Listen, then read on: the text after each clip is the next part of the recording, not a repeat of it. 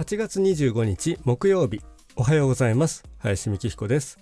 大阪の天気は曇り朝9時半時点で摂氏31度湿度67%です。今日は第365回でコラボ収録3分の2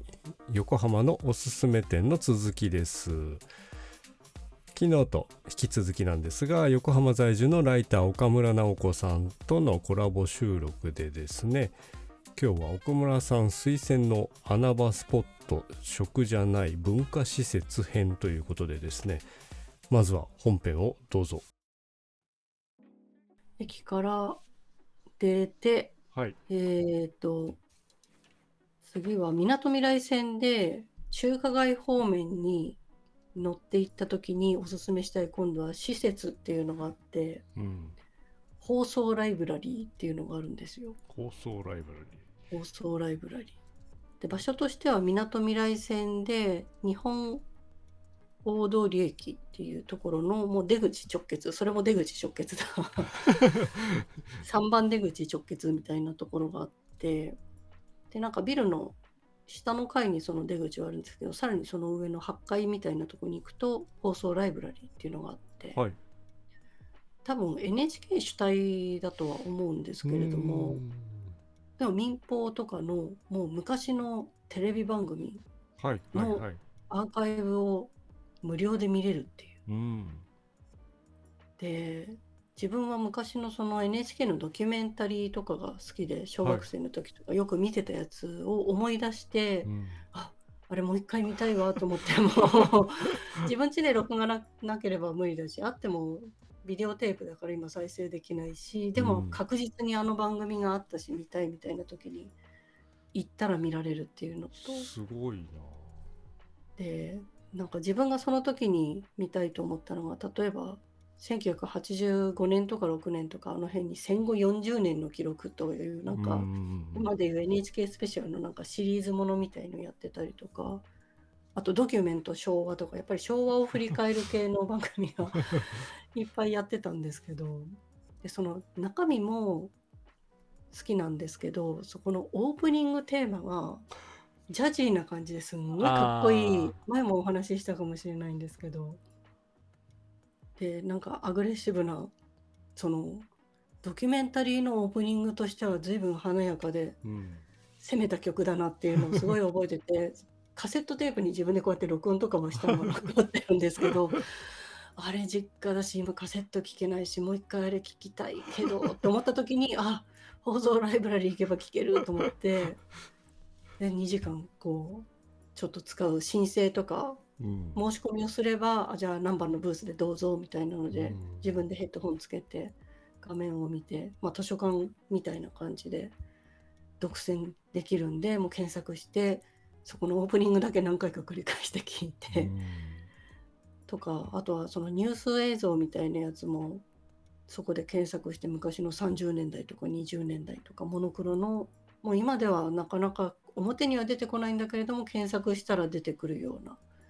なんかデパートで大安売りしてますよとか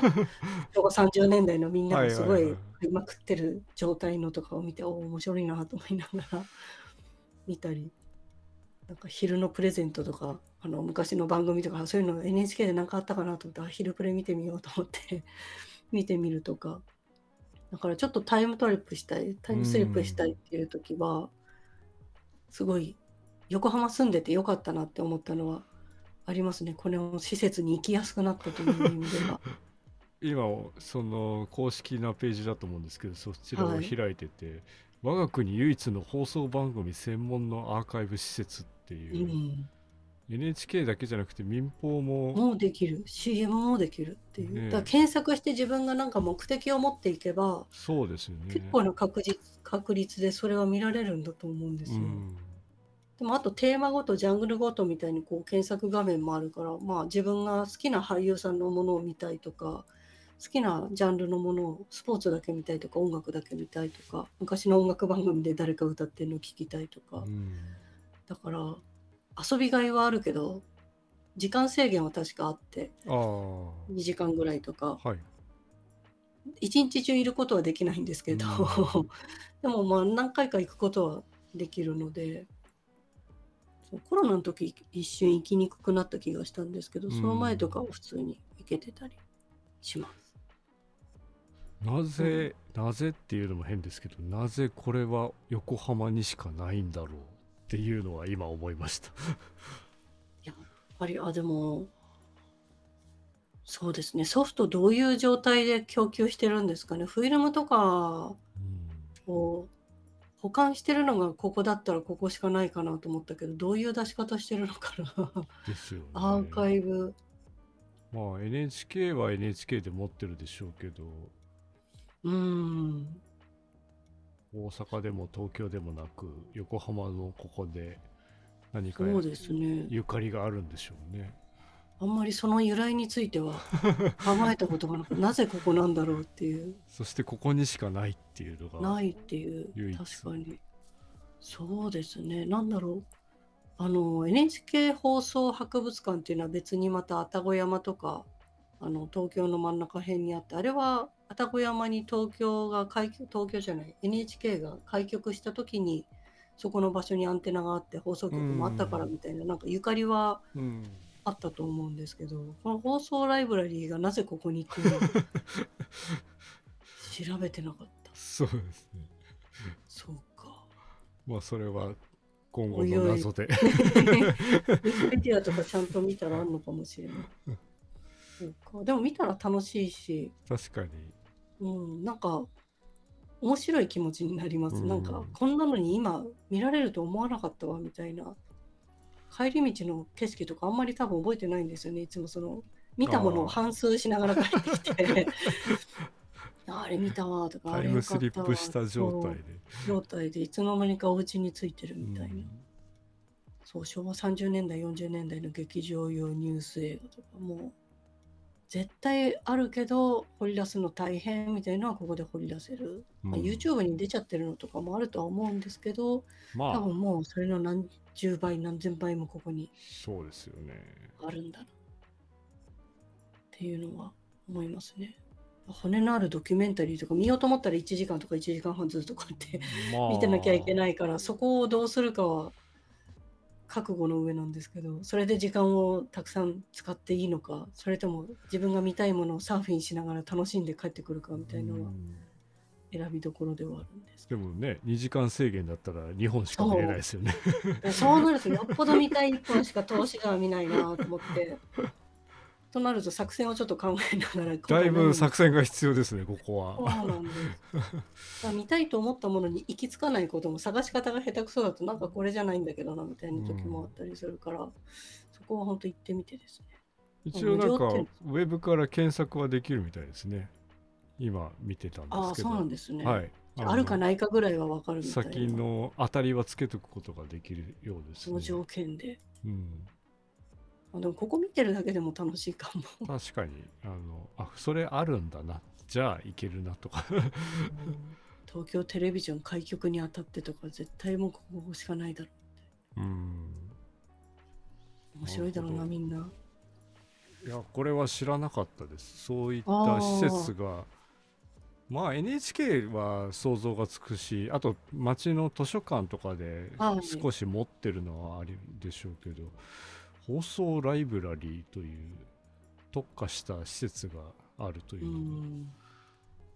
なんか昔は NHK も深夜放送で NHK アーカイブみたいなアーカイブスっていう番組を1時間かちょっと昔のこういうのをわざわざ地上波の夜中に流しててくれた時間帯もあったんですけど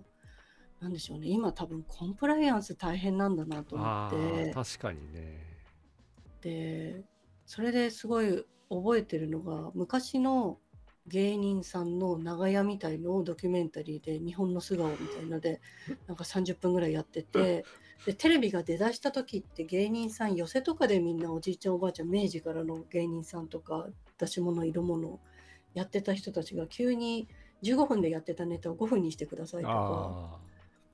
でいろいろ興行で全国回ってたお仕事も減ってきちゃうとか、あ、うん、そういうお話をしてたり若いディレクターさんにおじいちゃんの芸人さんがなんか「いやこんなに時間取っちゃ困るんですよ」って怒られてる シーンがあったりとかそっかそういうところで今こうなってんだなとかっていうのもその長屋のこととかうん。ある意味ちょっと差別的な言い方だったりとか、そこに出てきた人の発言の仕方だったりとかってなると20年前の NHK ではいけ放送できたけど今無理だなこれテレビで見るのみたいになってきちゃったのでこういうとこで見た方が見るしかなくなったんだなと思って。うん。うん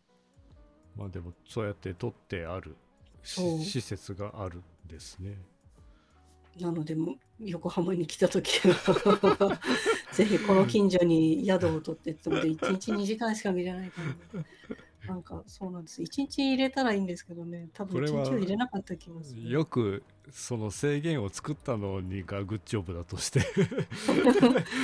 ハマっても絶対おじいちゃんおばあちゃんとかずっといるかもしれない朝から夜までいることになっちゃうから、そうそれは避けたかったでしょうね、これがいいんだと思います、で泣く泣くまた来るよって言いながらうん。時間が来たなと思いながら札を返してありがとうございましたっつってね 帰ってくみたいな感じですね。はい。いかがだったでしょうか？知らなかったですね。でまた、まあ、NHK はね東京と渋谷と大阪にもありますけれどここまで公的に開かれている施設というのが結論というか答えは出なかったんですけどなぜ横浜にそれがあるんだろうというところですよね。何かご縁があるんでしょうねまあ1日2時間という制限は本当によく作ったルールだなとは思いますね。本当に一日中いてしまうけれどもうこれだけ何とかして調べたいっていう人だけが来るという感じはします。関西ありそうでこれもないなーって聞きながら思っておりました。岡村さんとのコラボ収録はまた続きがございますのでそちらもどうぞお聴きください。では本日もお聴きいただきありがとうございました。皆様良い一日をお過ごしください。林幹彦でした。